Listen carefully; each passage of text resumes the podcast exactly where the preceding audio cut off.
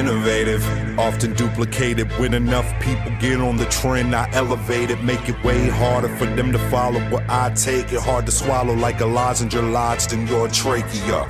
Goodness gracious, bruh, I can never make this up. So just take your stuff, rake it up, and take the bus. Never fake the funk, you painted skunks. You played enough. I'm lifting bars to outer space, so the weight is up. Fight, fight.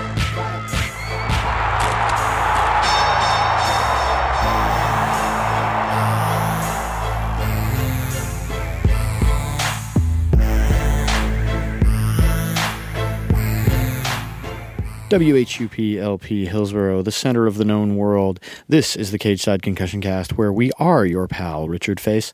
I am Jeff Shaw, and you may have guessed from that literary allusion that this is the special Bloodsport centric edition of the Cage Side Concussion Cast.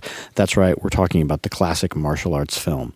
We have two great interviews for you. One where Trevor Hayes and I talk with Melvin Pena, an author and former professor at Northwestern, who taught classes focused on blood sport at an elite university. We also interview Jenny Wu, an actor who has worked with Jackie Chan on martial arts films. She stars in Lady Blood Fight, a Bloodsport reboot featuring all women fighters. She'll tell us about working with Jackie Chan, about training martial arts six hours a day to prepare for the movie, and what happened when a Muay Thai champion hit her for real. One quick note we wanted to save space for our interviews with Melvin and Jenny, so we cut the news segment this time.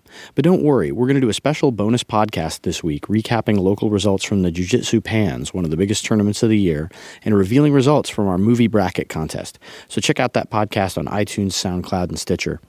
Be sure to let us know what you think of the show on Facebook at Cageside Radio or on Twitter at Cageside Whoop. If you promise to do that, we promise to get right to the interviews. In fact, here they are. So, folks, we're sitting here with my good friend Melvin Pena, and Melvin is an author and a former academic who, during his career as a college professor, taught a film that's near and dear to my heart and the hearts of most concussion cast listeners Bloodsport, the Jean Claude Van Damme vehicle starring the muscles from Brussels alongside Bolo Yeung.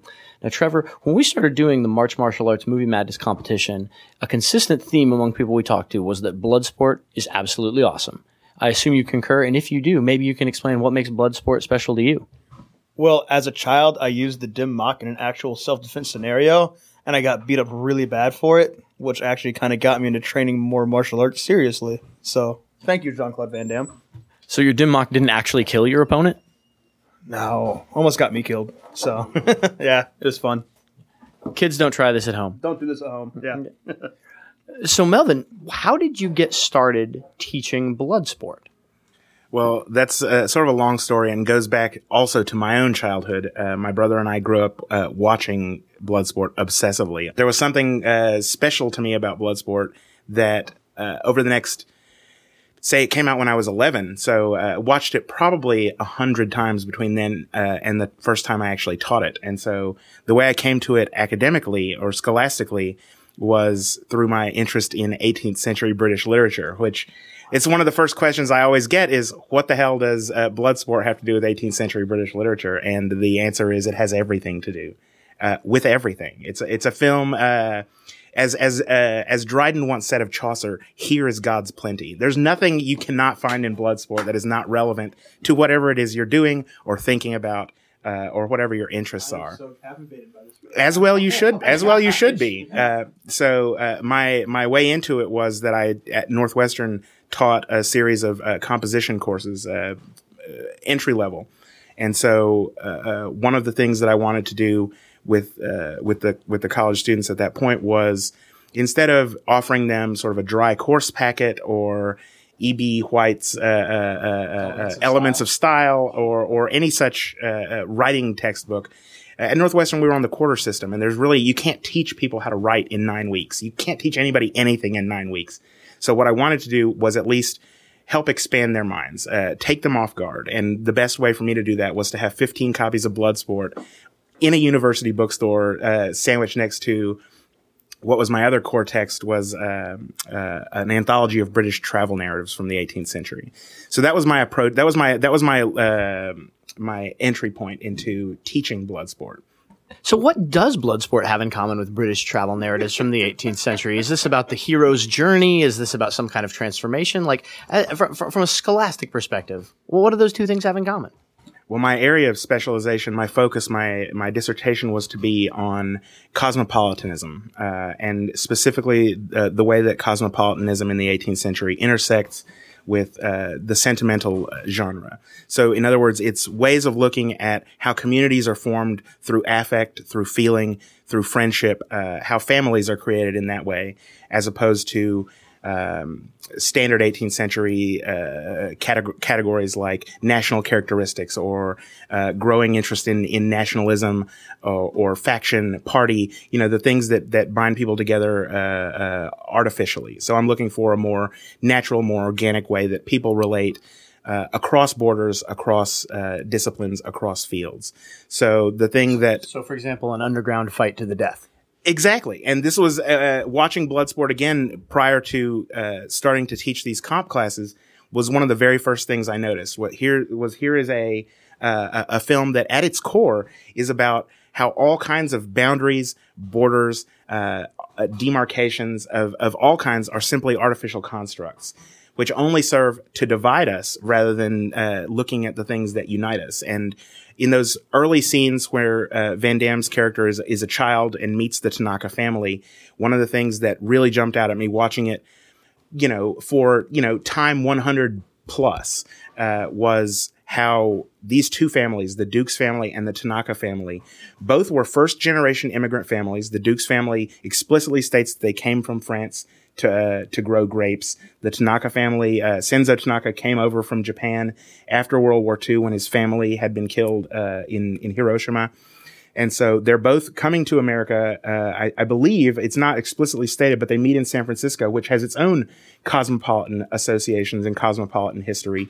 And it's at that point that these two families sort of become one family through martial science. So uh, uh that was my ent- that was my, my, my very basic entry point into thinking about Bloodsport and how it intersects with uh, 18th century discourse.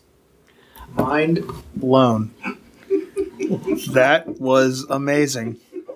I'm gonna. That was awesome. That was the yeah. best breakdown of Bloodsport I have ever heard. Like, I'm going to sit Indian style and just hang out and listen. Man. Well, per- perhaps an entry point, and I want to talk to you about how the students responded to this, as well as your teaching method. But first, I think a good way to a good jumping off point would be to ask first Trevor and then you what your favorite, what the defining part of Bloodsport is for me. I certainly have an answer as well, but I want to hear what you guys say. I have to say where it's uh, how he he decides to go ahead and take uh, the place of the uh, younger Tanaka, and he just he's like, I have to do this, you know. Um, I'm a big believer in in the phrase "nutting up," and that in this phrase, this man definitely nuts up. His back is against the wall. He's in a foreign land, and he has everything against him. Like they're trying to kick him out of the military. He's being pursued, and then he still goes, and he just has everything against him, and goes and wins. It's like that the perfect come behind, but really it comes down to him becoming a man and nutting up. Where like you know it doesn't like yeah it has like the the training montages, but you know he becomes a man when he's like I'm gonna go do this. And I love that. I love that. It's like when you coach someone from like they re- have that realization of like I'm training, I'm training. Hey, coach, I want to fight. You're a man now. You're a woman now. Congratulations. Like that's how it is to me in my aspect.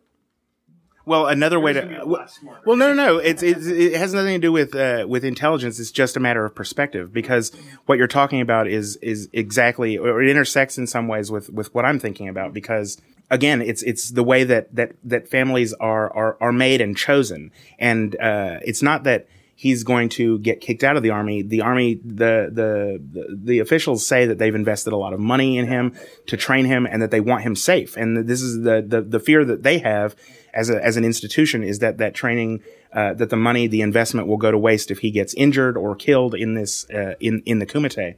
But going back to what you're saying about, uh, uh his, sort of adoption, as it were, into the Tanaka family. When the uh, when Shingo, his son, dies, uh, uh, Van Damme, and, and this is again uh, something that appealed to me as uh, as a budding teacher at that point was that after the funeral, Van Damme's character Dux turns to uh, Senzo Tanaka, and Tanaka's like, "No more training, we're done now." And uh, there's a sense in which, uh, well, Van Damme's character's response is, "But." but Shidoshi, you have so much to teach. Uh, you know, that there's, that there's a lineage there, that there's a, there's a, a, history. And the, the, one of the critical, uh, points to think about in Bloodsport in terms of, uh, duty, loyalty, honor these kinds of things is where is the where is that feeling focused most strongly? And is it to his career or to his profession? No. I mean, the reason the uh, one of the, the the central point of Dukes' character in the film is he's going to the Kumite to fight as a Tanaka for the honor of Senzo Tanaka as his to honor his Shidoshi, uh, uh, to honor that tradition, uh, which which to him means everything. He he mean he literally says it. To honor you Shidoshi means everything to me. Um, but for me, the the central point of the film, uh, or one of the central points of the film, and and there are many, because depending on how you read it, how you look at it, and this was one of my inroads to teaching it was, and one of the reasons I led off every course I taught with it was again to take students off, you know, to take students off their off their their sure footing, to say, you know, yes, we're at you know a, a, a, major research university. You're at one of the best universities in the world. What I want to be able to show you is that anything like you hear over and over again. You know, uh, what's your favorite book? I've read it a thousand times. I find something new in it every time. You know, it, it, but it's not just novels. It's not just poetry. That anything that can be considered a text, including Bloodsport, you know, which seems absurd or comic to some people, especially when I first bring it up, um, that that here too you can find things of value, you can find things of worth, you can find things that uh, resonate with you powerfully. And coming at it from my perspective of, of thinking about uh, borders and boundaries, the thing that uh, one of the things that's most compelling to me is this idea of uh, the kumite as uh, or where it takes place. And it's one of the things that doing research on it, the more I thought about it, the more interesting it was to me. And I've got a quote here from uh, Mr. Lin, who's their guide when they get to Hong Kong. He starts leading uh, Jackson and Dux around and says, now we're coming to the walled city because the Kumite takes place within the confines of Kowloon walled city, which, if you don't know, is uh, was a place that in the treaty between the British and the Chinese over over uh, over Hong Kong that there was this area, Kowloon Walled City, which was not beholden to British governance. It was completely lawless. It was run by triads, who the uh, Mr. Lin says are, are, sort of like the mafia. But uh, his quote is: "The walled city, not a place for outsiders. You are in Hong Kong, but you are about to cross an invisible border into mainland China. No joke, man." It's a rundown piece of no man's land in the middle of a tourist paradise. And so uh, uh we're going from uh, uh, places that uh, that exist that have concrete meanings, that have laws and jurisdiction, and and uh, all these kinds of red tape bureaucracy, which you see not only in Helmer and Rawlins' character from the army who are pursuing Van Damme, but the I, I, believe his name is Mr. Chen, who is the um, the the Chinese official that they consult with. Um, where you're going from places that exist that have strictly defined boundaries further and further into uh, this setting of the kumite, uh, into the arena, which is, for all intents and purposes, a place that has no. I mean, the laws there are very simple, uh, and it's a place that uh, only in this kind of place can this tournament exist. Only in this kind of place where there are where the rules are extremely simple, uh, uh, and we can talk more about that in a minute. But this is a place where everyone is welcome. You know, you, uh, the only things that, that matter are meritocracy and ability. You know, uh, they invite fighters from all over the world. Doesn't matter what your style is. It doesn't matter who trained you, uh, as Mr. Lin says, what's the, what's the difference of Bruce Springsteen? It's a Shidoshi. You know, it, it, it, doesn't matter. Like, if you have the ability, if you have the, the stamina, the endurance, the will, uh, the passion, the drive, that you can be considered one of the greatest fighters in the world. And it, it's only in this place where all of these things can happen. I want to ask you some questions about story structure too, because what you say is really interesting in that the, there's, I've always thought the divide, that the divide between high culture and low culture was largely artificial. Like I'm a huge professional wrestling fan, right? And it's considered like schlock culture. People made fun of me growing up for, for loving it. Um, and, uh, and who's laughing now? But I got, I got a world famous podcast. But but but the the but professional wrestling was based in a large measure, or at least the narrative structure heralds back to the medieval morality play, where you have these characters that are iconic and, and essentially archetypes with names like Christian, mm-hmm. with names like Prudence. And it's a story that tells tales of morality and sort of writes into being codes for living your life. And so when I hear you juxtapose like 18th century British texts with Bloodsport, this is sort of the same sort of story structure I hear of you that there are classic tropes that can be read in many different ways. funny you talk about like the uh, the social breakdowns because you even have the characters like Jackson and Frank Dux. Jackson, the biggest redneck hillbilly biker bar clubbing sob ain't your pal. You know what? To Frank Dux, a very clean cut, well groomed Frenchman. And what I love is that it, that brings in the comparison of even today's modern martial arts. And that's even like one thing I was exposed to a lot as a kid. You know, low income, you know, kind of like I'd show up just looking like a mangy dog, just had a different attitude. And I'd still work out with other kids, clean cut, but we're all, we're all equal. Mm-hmm. And that's one of the cool things that like when you can really look down into it. That's one of the things about Bloodsport. You have Jackson and Dux. These two guys are totally opposite, getting along, not really slam- Jackson slamming beers, knocking people out. They got that in common, and they become really close friends off of that. Just breaking down those constructs, like no of mice and men, but cooler. oh, oh, you're welcome. You're welcome, Mister Teacher. So my my iconic Bloodsport moment is actually the coin scene, where it establishes, for those who haven't seen the movie, as if any of those people are listening to this podcast, you know, uh, uh, uh, bad dudes are going to take away this lady. Frank Dux, played by Jean Claude Van Damme, says, "Okay, if I can." I'm going to put a coin in your palm, and if I can grab it before you can close your hand, then I yeah. the Egypt, Well, they're definitely coded as Middle Eastern. Middle Eastern. I think Yep. that's what it was. Yeah, the gold tooth. Yeah. Yep. Yep. And so Frank Duke says, "Okay, if I can grab this coin out of your hand before you can close it, then uh, I, the woman is mine." Which, of course, he means to save her, her virtue, which, of course, has many other sort of problem, problematized narratives. But this establishes, and of course, he's able to do it, right, and and thereby, you know, save the damsel in distress. And this establishes Dux not only as a figure of honor in a different way from familial honor, but also establishes him as a clever sort of trickster, right? Like it's not just force; it's I can do this skillfully and get this out from under you. Would, would you agree with that? Absolutely, uh, uh, it's one of the, the the great appeals of of Bloodsport again as a film, and uh, whether you were reading it as a fighting competition or as as a hero's journey or whatever your your your your way into the text is, the the point is that uh, no matter what your inroad into the text is, uh, whether it's as uh, uh, looking at it as the hero's journey or simply as a fighting tournament or whatever it happens to be.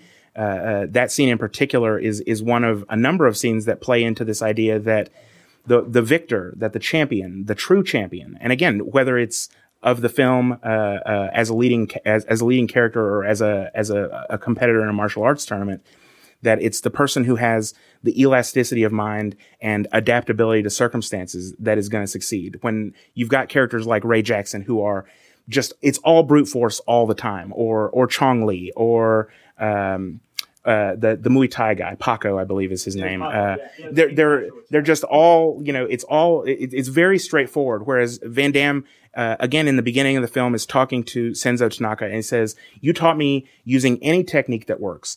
To, to you, not limit myself to one style and to keep an open mind. So he's looking at circumstances as they unfold and adapting to the circumstances as, as they call for it.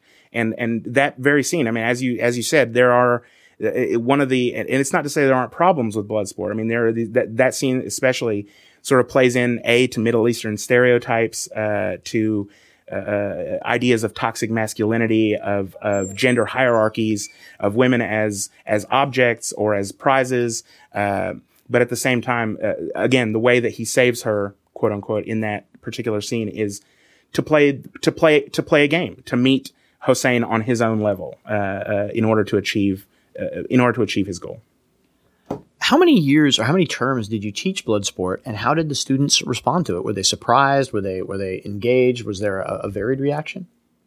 I think I taught it a total of four times, and uh, the reception to it as a as as something that they found again on a university bookstore uh, was e- always entertaining. But what was most moving to me was that it it always achieved its desired effect, which was again to catch students off their off their back foot, uh, uh, to bring them to see everything, uh, every cultural production as something of, of potential value, of potential worth, that uh, uh, there's nothing that is not fit subject to study if you're willing to look at it and engage with it on its own terms.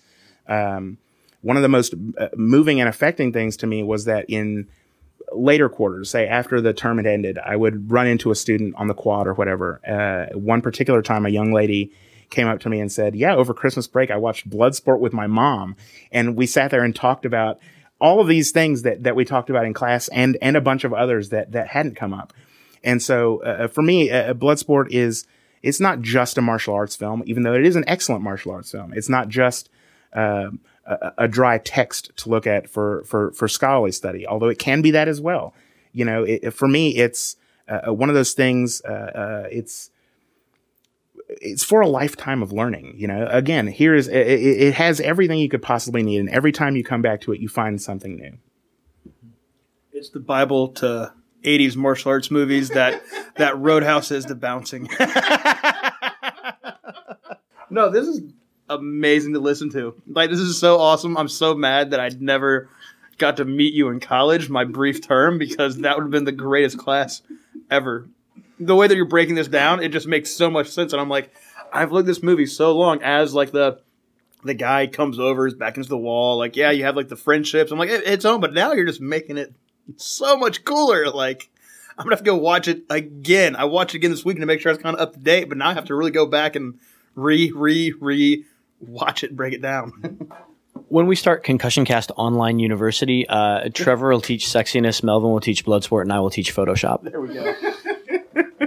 well, uh, uh, again, uh, just to just to extend that a little bit, uh, one of the points again of teaching Bloodsport first, and in these composition classes, I was teaching uh, kick it off with Bloodsport, and then the rest of the syllabus was was was generally open ended. But I would generally pair something from this 18th century travel anthology with on any given day, it might be an episode of the original Star Trek or uh, a Twilight Zone episode, just to show how you know these things uh, uh speak to each other across the ages. And again, that there's not there's not mutually exclusive worth simply in dusty old texts. That again, you can put things that are seemingly disparate, seemingly have nothing in common together, and and have a, a, fruitful and productive conversation about that. I really want to ask a question right now. Um, so me, like, I don't mind reading. I I, I loved reading as a kid, um, but then I became an athlete instead of like a mathlete, and so then my IQ dropped by seventy points. Uh, for someone like me, um, who I, I, haven't read too much uh, uh, literature lately, like, well, really since college. Um, what might be a good book for someone like me? You know, like the the the constant martial arts practitioner uh, I used to compete, like I'm coaching. What might be a good a good book to pick up that could kind of help relate to um, a different, you know, not like the Five Rings by you know uh, Musashi. Is that right? Yeah, that's right. Not like like a traditional English literature because so many guys in our culture get picked up on like the Japanese way, the samurai. But what you're talking about hits much more home about like the travel and the journey, which is much more of like the traveling jujitsu guy, the traveling Muay Thai guy, the traveling fighter. What might be something good to pick up? One one idea that came to mind, um, and it's sort of it, it's nothing like Bloodsport, except no, uh, uh, well, no, no, no, yeah. just uh, but in in terms of the uh, looking at Bloodsport as a text that traces a Westerner's journey into the uh, into the Far East, uh, and and and showing how West and East interact in the East. there's a no, no, no. There's a there's a marvelous uh, novel by a 20th century author named Shusaku Endo mm-hmm. called Silence, which is uh, uh, traces that from a different perspective, a different historical perspective. It, it looks at um, Catholic missionaries going to Japan, I believe, in the I want to say the 16th or 17th century, because I know Japan was was was it was completely cut off from uh, uh contact with the Western world until until I think until the 18th century. Uh, yep. So uh, I mean that is a wonderful novel. It deals with uh, uh again, it's a very different look at a Westerner's journey into the East, but uh, some very very similar themes. Yeah, I read uh, the book. I think was, was it Whirlwind or maybe Shogun by James Clavell. I think that's the closest thing I read to that, and I was like, this sounds like it might be a bit more in depth than what I read when I was a kid. the uh, the anthology I taught from uh, was wonderful. It was an anthology of British, I believe it's called an, an anthology of British travel writing from 1730 to 1830. One of the great things is that on the outside, uh, in the outside world, where uh, Van Damme's character Dux is a, a, member of the military, you know there are uh, Uh, very strict and rigid codes. Whereas if you go into this, I mean, even following the path the the twisting corridors of Kowloon Walled City into the arena. You're walking through again from you're going from a tourist paradise into a no man's land, and so you go through these uh, uh, dark and dank and, and, and, and, and decaying and dilapidated corridors. And suddenly you open a door and it's like, uh, for those of you who, uh, who uh, are familiar with Doctor Who, you may be entering the TARDIS because you're entering this giant, pristine arena. Or, for those of who are familiar with the, the Narnia books, it's like entering the wardrobe into this strange and, and, and mythical world where anything is possible. Um, but again, here the rules are very simple you know, uh, if you fight outside the ring, you get disqualified. Uh, if you get thrown off the platform, you're out. If you submit, you're out. If you get knocked out, you're out. That's it. Like uh, no one raises an eyebrow when Chong Li reaches reaches into his uh, belt for the for the blinding powder in the final fight. Everything is allowed here. It doesn't matter. Uh, all that matters are, are, are following those very very simple rules. And uh, like there is there is that absolute sense in which when you cross a border into a land where you're not familiar or you don't know the rules, you either learn to play by those rules or you get defeated. What in Bloodsport distinguishes it from other 80s martial arts films of its ilk? Like, why Bloodsport to teach um, uh, uh over, say, Gymkata or uh, well, re- obvious reasons for not teaching a class about Gymkata. Yeah, just you just hate pommel horses. Yeah, Who doesn't? But uh, no, but Gymkata is also terrible. There's also that. But but but seriously, like uh, uh, there are many sort of hero's journey esque, fighting tournament esque, 80s style martial arts films. What makes Bloodsport special? Uh, uh, oh, again, for me, coming from my own uh, particular perspective, my history with the film, again, I had seen it uh, many, many times, and the things that you teach the best are often the ones that you're most familiar with. Uh, so there, there's just basic familiarity. Uh, there's also, again, the, the cosmopolitan aspect, the fact that you're getting uh, fighters from all over the world descending in, in, a single place to to see who is the best. And and I, I love. I mean, it's something. It's one of the things that's most frequently talked about. If you read anything that's been written about Bloodsport, say in the last, especially the last three or four years, because the film had its uh, 25th anniversary, I believe, in 2013. Um, and so there were a number of articles that came out a- about that. And whether or not you believe that this is a true story about Frank Dux. I believe it's been disproven uh, many, many, many times. On about him is he actually did punch through bulletproof glass. Like that's been it. That maybe. No. Who knows? Uh, to me, the to me the truth of the narrative, the truth behind the story behind the the movie is is less important than the impact that the film itself has. Again, looking at Bloodsport as a discrete text in its own right as something that is there, whether it's true or not, doesn't matter. We, we have the film, we have a film that people come back to again and again. It used to be on uh, AMC every weekend or, or, or, or, what have you, uh, or, or TCM, I believe it's even been shown on uh, once in a while. But again, it, it, its appeal is uh, for me more more intense than say a Rocky, which again, it is again, it's a hero's journey. It's about one man's s- struggle to overcome, you know, uh, great odds uh, uh, to be to be the champion.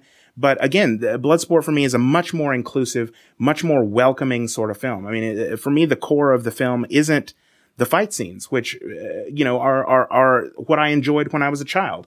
Like uh, now that I'm a, a, man, I put away childish things. No, I don't, because I still love Bloodsport.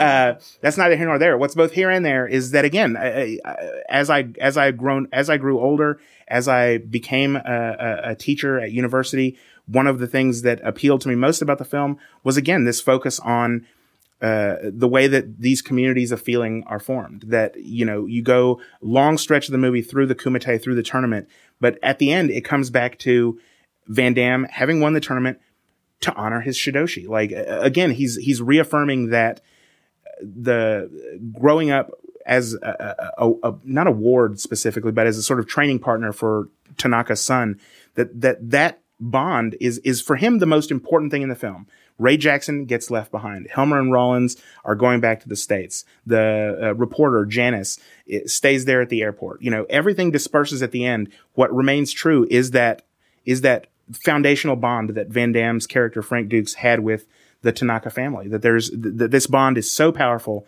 that, uh, again, that for me is the most appealing thing that we can, you know, they say you, you can't choose your family, but you can choose your friends. Of course you can choose your family. And those, chosen affective bonds, those, those, those communities of feeling that you create with friends that become like family bonds are, are really some of the most powerful ones that any of us can experience. And for me, to have that as a takeaway from a 1980s martial arts film, uh, that's phenomenal. I'd say so. Gosh, yeah. We need to get like a Melvin's movie breakdown, like like some Melvin movie breakdowns of like other martial arts movies. We should have Melvin watch the whole Final Four and then just have like a fight companion Yes. as Melvin explains the hero's journey as applies to Rocky. yes. And and I'd be interested in Melvin's take on Drunken Master too, as well. I haven't spoken on on this particular tip, but uh, this was these were composition classes, so it was about it was about writing, and to to look at it from that perspective alone, again, there's a, a line where the the Dux and Tanaka family are are sitting down together uh, uh, in in one of their living rooms, and Senzo Tanaka says martial science brings mind, body, and spirit together. And so this was something that I glommed onto as, hey, here's a way that, again, even in only nine weeks, it's it's a very simple way. But again, simple rules are best, especially in a, when you have a limited time. So I said, mind, body, spirit. These are the three parts of the writing process. Spirit, and uh, you know, even comes up in the theme song, like uh, I'm given strength by the breath of life. You know, it's the logos. It's it's the word, and in the beginning there was the word. So the spirit is the drafting process. It's what you get onto the page just when you're you're you're sort of free writing or free thinking ideas. Uh, the body part of it is is the the writing process, is the editing process, is is getting it into a, shape that communicates ideas clearly and effectively.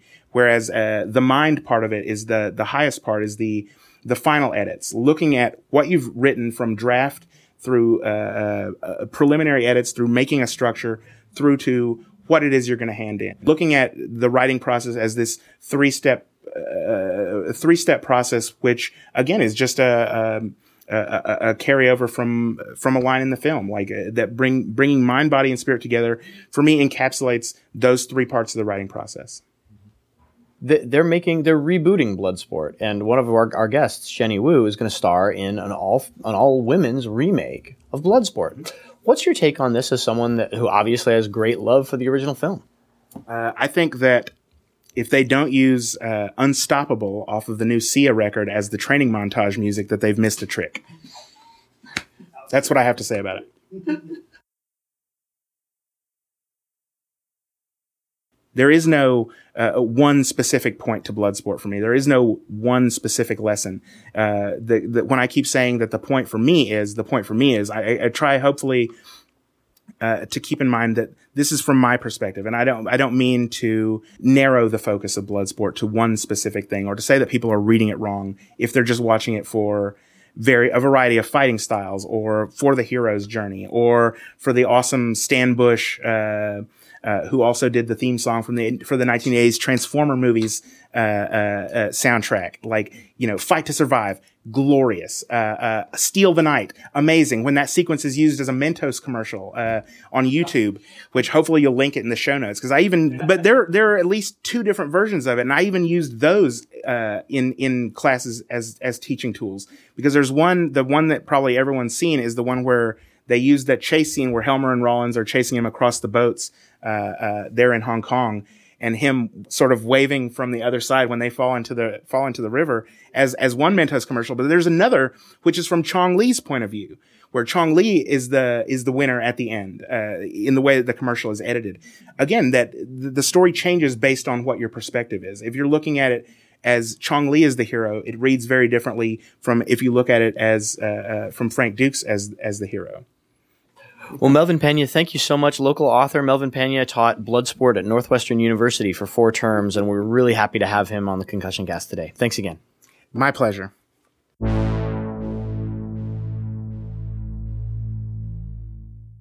Shifting gears from the ivy covered halls of academia to the silver screen, next we're talking to Jenny Wu, a rising film actor who already has several movies to her credit, including Lady Bloodfight, which features a women's kumite with lots of martial arts action. She spoke with me from her home in Australia, which I really appreciate. I also want to thank Jenny for putting up with our transoceanic Skype connection, which was the only way we could interview her, and for putting up with the occasional barks and whines from the world's greatest 13 year old basset hound, Russell. It was great fun speaking with Jenny, and I'm excited to see the film. Hopefully, you will be too after this interview. So, what made you want to be a part of Lady Blood Fight? Was it the character? Was it the action, the script, or, or something else? Well, um, there's a few things. Definitely the fact that it's a girls' fight film, which is very exciting. And also, I've never done a fight film. Like, um, so this is my first martial arts movie. And, you know, you always look at those girls who fight. They're always so cool. They're so exciting. They're badass, but you fall in love with them because they're so cool, right? In all your Japanese and Asian movies and a lot of the Chinese movie and, you know, swords movies. So, you know, that's, that's part of the attraction. How could you say no? And the other part was, you know, when I read the script, Ling was a fantastic character.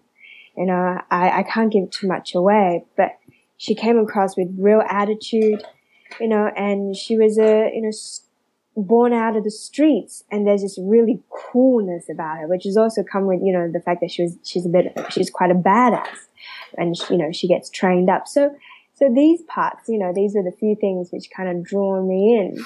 Also, I got to, I got to, you know, I got to fight against some really good fighters, so like real fighters. That was, that was actually quite exciting too.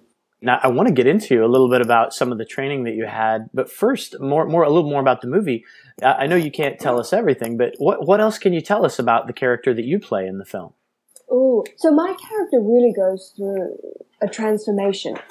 So my character really goes through a transformation in terms of physically, as well as um, her fighting style, um, as well as, of course, you know, character emotions mentally and psychologically and so on. So, and you see that throughout the film, which is really one of the most exciting part is that you see her journey throughout the film as her, her transformation. Mm-hmm. And the transformation is actually very, very exciting. So I had a, um, I was given a, a real great look for the character, you know. And, and Chris Nahon, the director, he's quite a, you know, he, he's a great visionary in terms of, he works beautifully with visions and images. So you know the the whole look of the film is fantastic. It looks amazing. You know, each girl, each character, we all had such personality and such great, you know, different, jarring, outstanding, you know, looks composed together for this whole film, which makes it all the more exciting for the viewers. Um, and of course, different fighting style for each girl. So, you know, and, and Chris created this wonderful look for me, almost comic book style, and then and then this look alters throughout the journey I have, my character journey. Part of what's so great about action movies is, you know, these kind of crazy comic book style looks that, you know, these characters have. Plus that kind of goes together with their attitude and their personality. So I, I think, you know, I think the film achieved that quite brilliantly. So I can't wait to see it. So Yeah, that that excites me too because the the visuals are so important for any action movie, really, but especially a martial arts film. So, ha- have you seen the original Bloodsport? Yes, I have. It's fantastic. it's quite a cult classic, and I really love it. So, Lady Bloodfight is a different film than Bloodsport, and so although you do play the villain, you know your character is not a Bolo Yeung character. Is that right? Yes. Yeah, so it's so you could easily say that, you know, if you're, if you're comparing the two, that sure, you know, I'm, I'm the bad character, so therefore I'm your, like your Bolo Yeung of Bloodsport. Which is not exactly the case because, um, one, I don't look anything like Bolo Yeung. I think Bolo Yeung is quite phenomenal and I don't think anybody can really take his shoes. mm. And, um, and, and also, uh, and, and also the movie itself, Lady Bloodfight, it's actually a very different film to Bloodsport, other than the fact that, you know, it's got the kumite and, and, and so on. But really the storyline, the characters are very different to the Bloodsport storyline and characters. Mm. So, and, and of course, you know, it's, it's very exciting because it's all females fighting, which Bloodsport is, um, you know, it's literally all guys until I think maybe is the second or the third Bloodsport that had one one female fighter in there, if I'm correct. Yeah, so I, I, I think it's very exciting because it gives viewers something something different. They think they know what's coming, but they don't. So it kind of shifts their expectations, which is very nice. So, you know, you have the similarities, but the differences will still surprise you when you're watching the film, which makes it great. Mm-hmm. So, um, but you know, when I watched Bloodsport, it was, it was a great film. You know, I really loved it because it's quite a cult classic. And, you know, I mean, there, there's so many things to draw inspiration from because, you know, there's something about that film, Bloodsport, that just kind of, that, that, you know, that is very watchable from beginning to end. and you know the fighting is great and you follow the stories you know it's it's simple but it's it's very captivating and you know so hopefully you know lady bloodfight will be just as good as bloodsport yeah and it sounds like fans of bloodsport would be able to enjoy lady bloodfight on its own merits uh, no matter what their experiences with with bloodsport are so, so you you did some intense martial arts training as part of your of preparing for the role. Had you had martial arts training before you worked on this film? no, I haven't. So, so I come from a bit of a, a dance background, but um, but I haven't done anything like martial arts. So it was it was really quite intense. And, you know, I, I had some wonderful trainers. Um, we also, and some wonderful choreographers working with us and, and a wonderful, um, stunt team who were training me up for these, um, routines, including, you know, fist fight, sword, Shaolin, you know, your Shaolin poses, your basic, you know, uh, eight steps routines and stances. So it was really starting from scratch from the beginning. And I can understand why, you know, you, if you want to be a great martial artist, you really should start training at say, you know, five, six years of age because you have that flexibility and discipline put into you because it's very disciplined. And it was very hard. Was fun at the same time. there were lots and lots of screams of pain because, you know, I mean, you know, when you're doing continuous training, there was a point where I couldn't really walk. Uh-huh.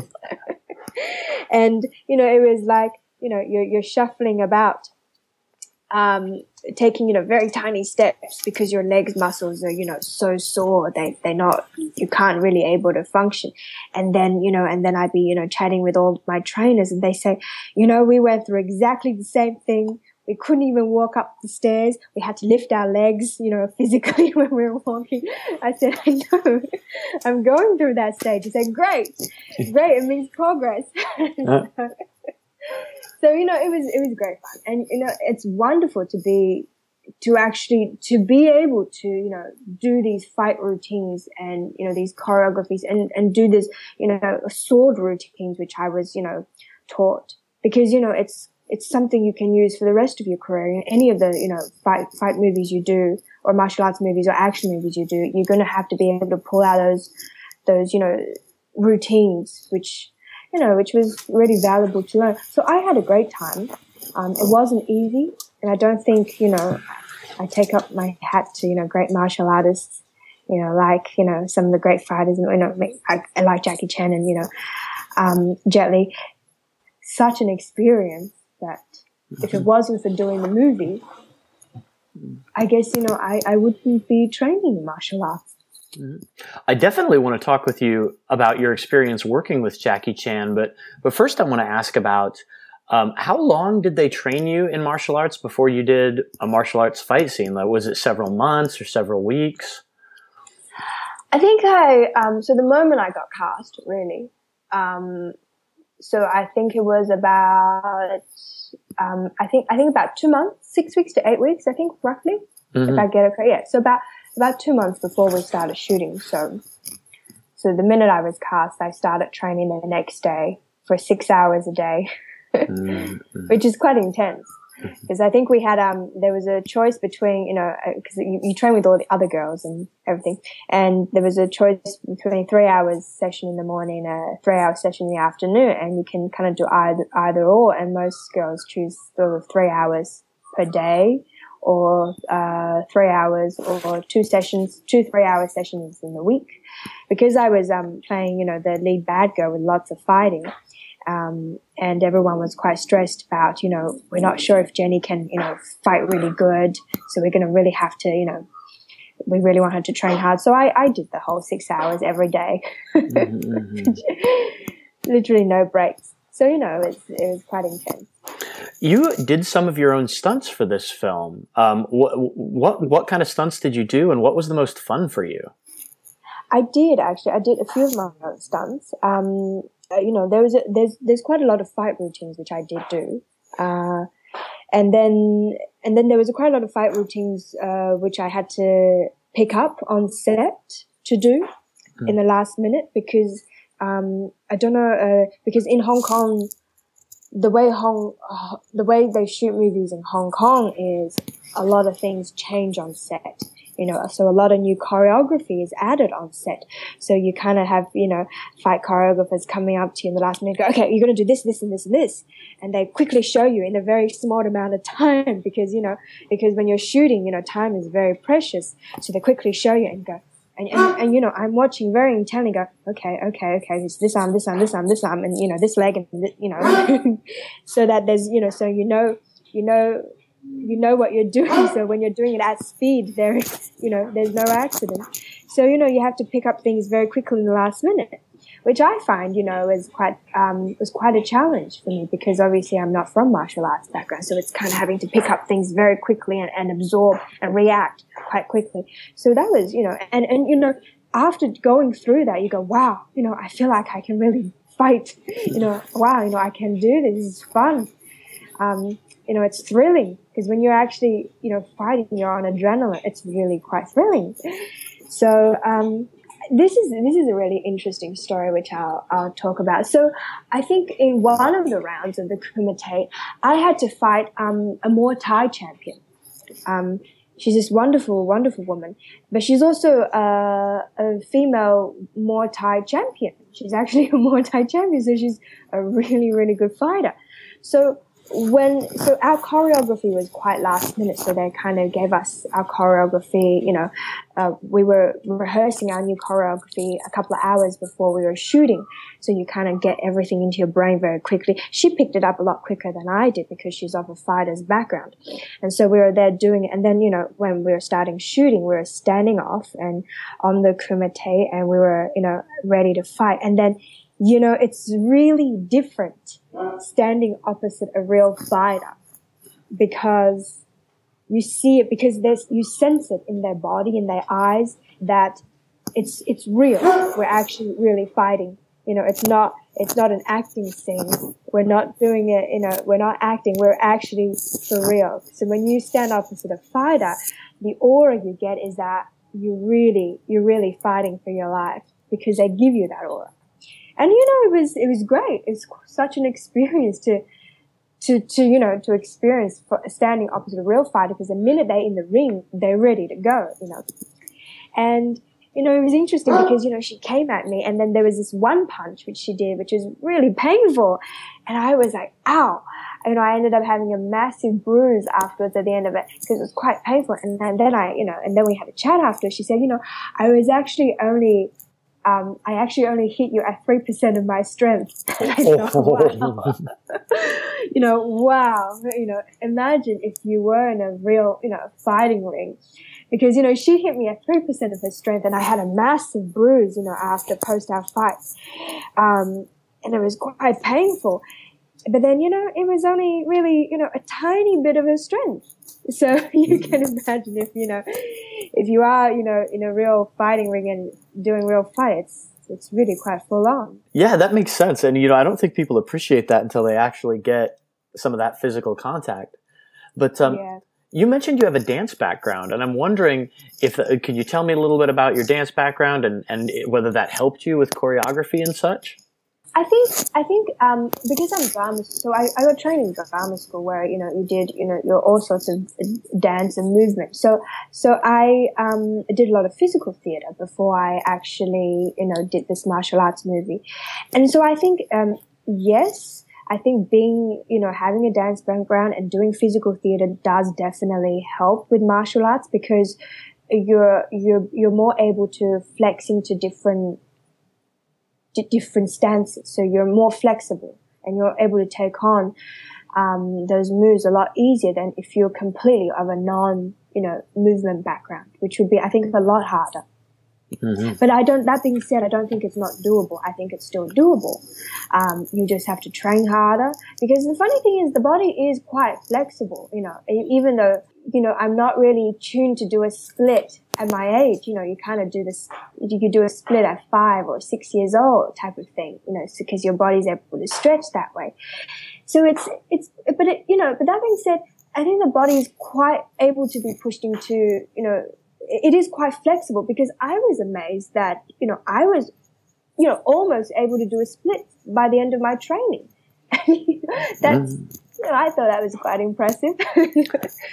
so, speaking of folks that can do the splits, you worked as an assistant director and a translator on a Jackie Chan film. And I'm wondering what was it like working with Jackie Chan, what you took away from that, and how your experience being behind the camera uh, was different than being in front of the camera.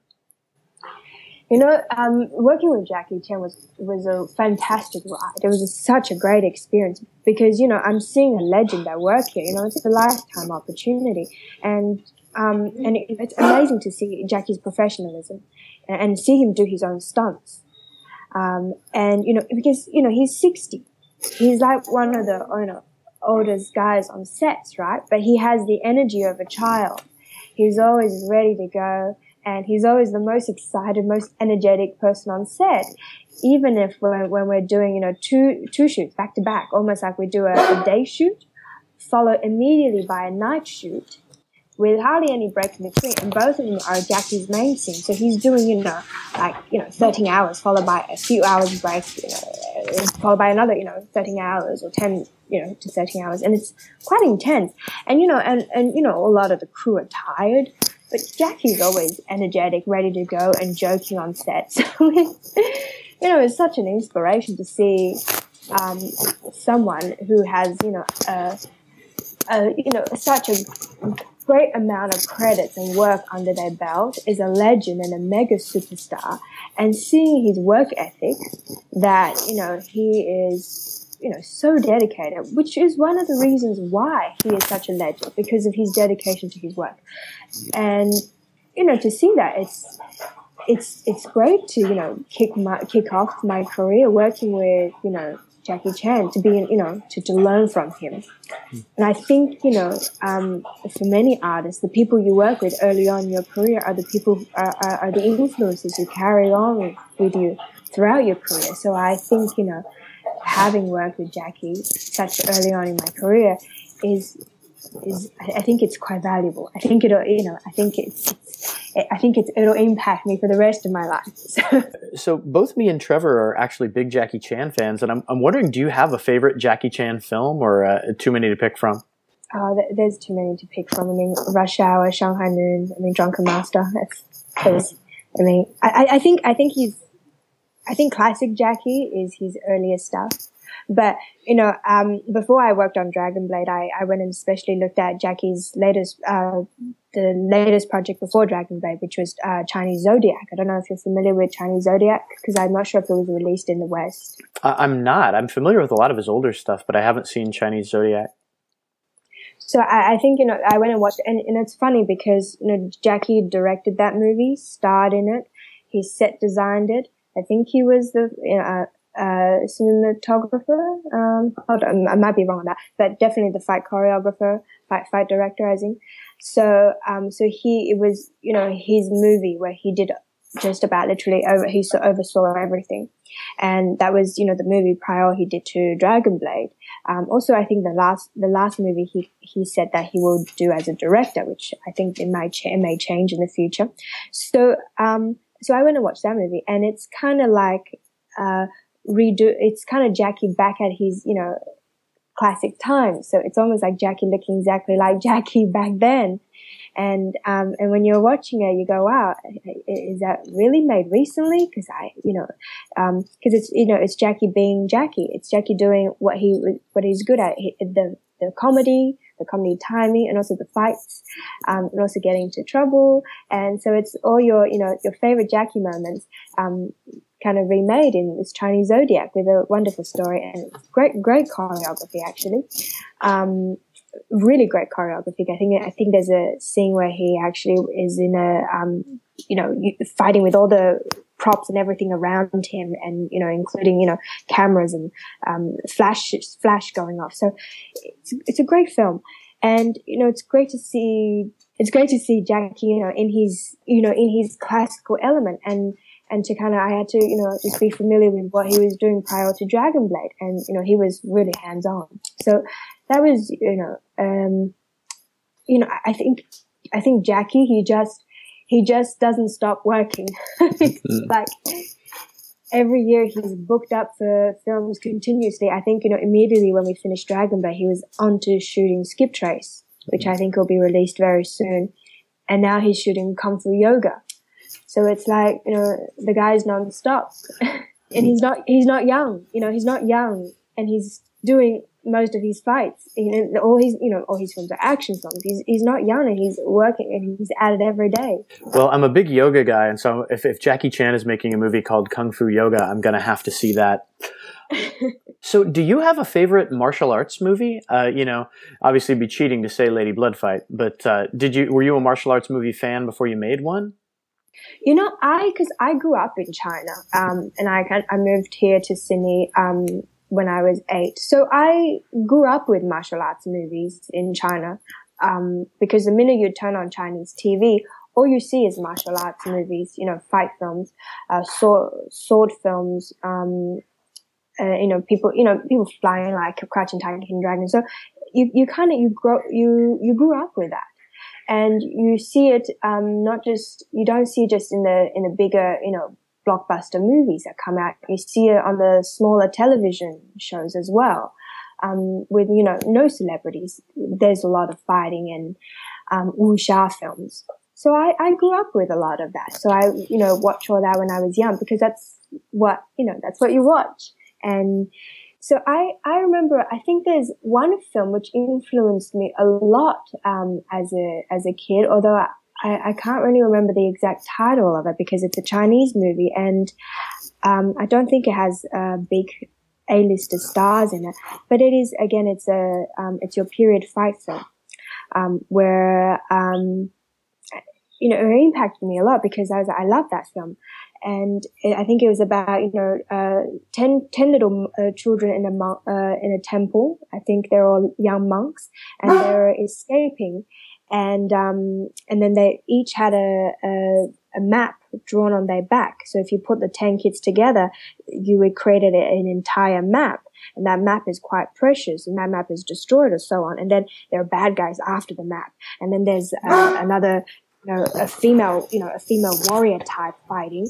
Protecting the, the kids, and then there's another guy warrior fighting, protecting the kids, and and you know eventually there's a love story intertwined and everything, and it's fantastic. So so you know, so in an influence, I think a lot of these, you know, um, later, you know, Hollywood martial arts movies like, uh, like Crouching Tiger, Hidden Dragon, which I loved when I saw in the cinemas, but, um, I think the new ones are now. And when I saw on these versions in the cinemas, I loved, I thought it was just brilliant. You know, it's just so well done and it's so, so this, it's kind of, it's hard to name one martial arts movie. I think it's just cheating because mm-hmm. there there are so many great ones in China, and a lot of them, um, not not all of them released out to the West, which is unfortunate early on in your career, you've already done a wide variety of roles, but I'm wondering, uh, would you do another martial arts film in the future? Do you think was this something you had fun doing that you'd be enthusiastic about oh, doing yes, absolutely. I would love to do another martial arts movie. Um, when I was doing Lady Bloodfight, I thought, hey, you know what? I'm gonna, I'm, I'm gonna try. You know, you know, I'm so so fit. I'm gonna I want to line up another, you know, action movie because, you know, it's so much fun. Because when you're actually doing your you know, it, it, seems scary when you're doing your fight routines, but then when you actually do do it and you can do it, and, you know, and then you, cause you, you practice the routine and you're, um, and then you've done it, it's like, wow, you know, you want to do it again and again. So, so absolutely, I want to do another martial arts movie, another, you know, another, either it's a wuxia film or, you know, um, fist film, you know, um, or, um, just action movie because it's, it's so much fun. Mm-hmm. It's hard. That being said, you know, any movie's hard. I think every movie set you're on has its own sort of challenges you have to get through, and, and each movie different challenges, you know, because each production's got different different challenges of its own that you have to overcome, and each role you do has its own challenges. I think it was it Judi Dench, damn Judi Dench, who said that you know she's never found any role easy to do. You know, every role she does, she's finding some sort of difficulty she has to overcome. I can't, so it's not easy doing martial arts, but it is it is so much fun. And, you know, you grow such a mileage after you've done it. So, so absolutely, I'm up for another martial arts movie any day. A note to end on. Um, if there's one thing that you could tell our audience about Lady Bloodfight that you think they should know that would make them enthusiastic to see it, like what what what would that one thing be? Lady Bloodfight does relive some of your old classic Hong Kong style martial arts movie. I, I think, you know, I, I think audiences are not going to be disappointed. I think, you know, there's that kind of nostalgia. That's the word. There's a nostalgia. So that's the Concussion Cast this week. My thanks to Melvin Pena, Jenny Wu, my man Trevor Hayes, and you, the listener, for being our Shidoshi. We do the show to honor you. For Trevor Hayes, I'm Jeff Shaw, and we will see y'all next Sunday.